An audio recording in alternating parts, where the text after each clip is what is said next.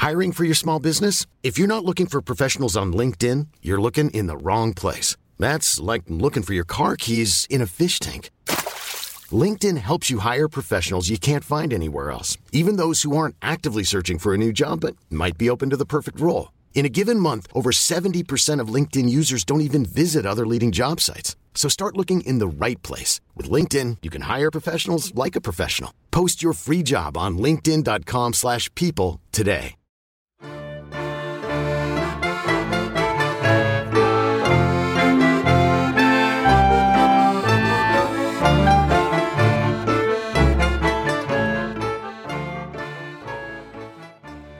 Il posto si fa fatica a pronunciare, si chiama Bespalovskoye.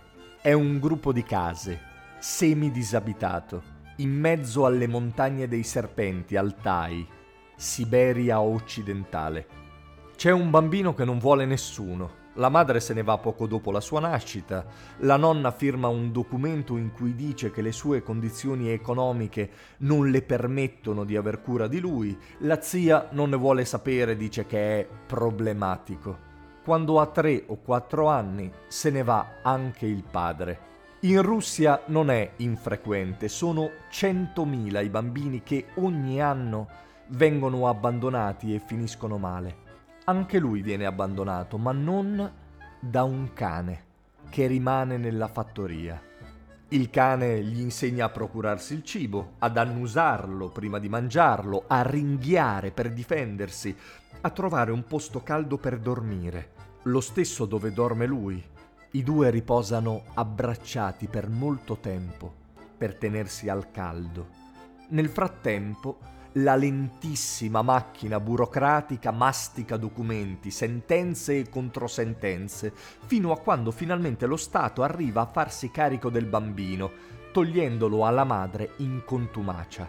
Quando gli addetti all'orfanotrofio arrivano alla fattoria vengono affrontati dal cane. Solo dopo esce Andrei. Ha quattro zampe abbaia forsennatamente, cerca di morderli. Eugenia Resnikova, l'infermiera che si occupa di lui nell'istituto dove a fatica lo hanno portato, dice che in 30 giorni ha fatto progressi incredibili. Ha imparato a camminare sulle gambe, mangia con il cucchiaio, apprezza molto il letto con le lenzuola pulite e comunica a gesti. Si ricorda del padre fa segno che aveva la barba e un tatuaggio sul braccio. Non gli importa che se ne sia andato, aggiunge con un gesto scattoso.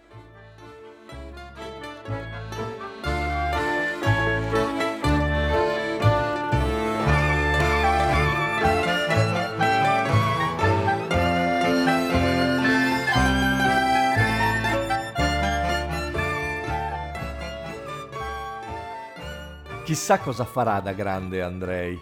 Dicono che tra qualche anno, quando avrà imparato a parlare, lo faranno incontrare con Vania Mishukov, un uomo che ha avuto una storia molto simile alla sua. Anche Vania è stato allevato da un branco di cani randagi. Era il 1998 a Reutov.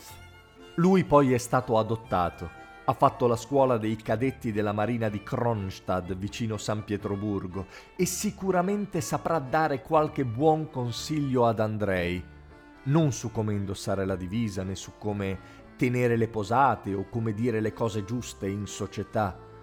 Forse gli ricorderà soltanto di tenere da parte gli avanzi per i tanti randagi che ci dimentichiamo di continuo appena dietro l'angolo.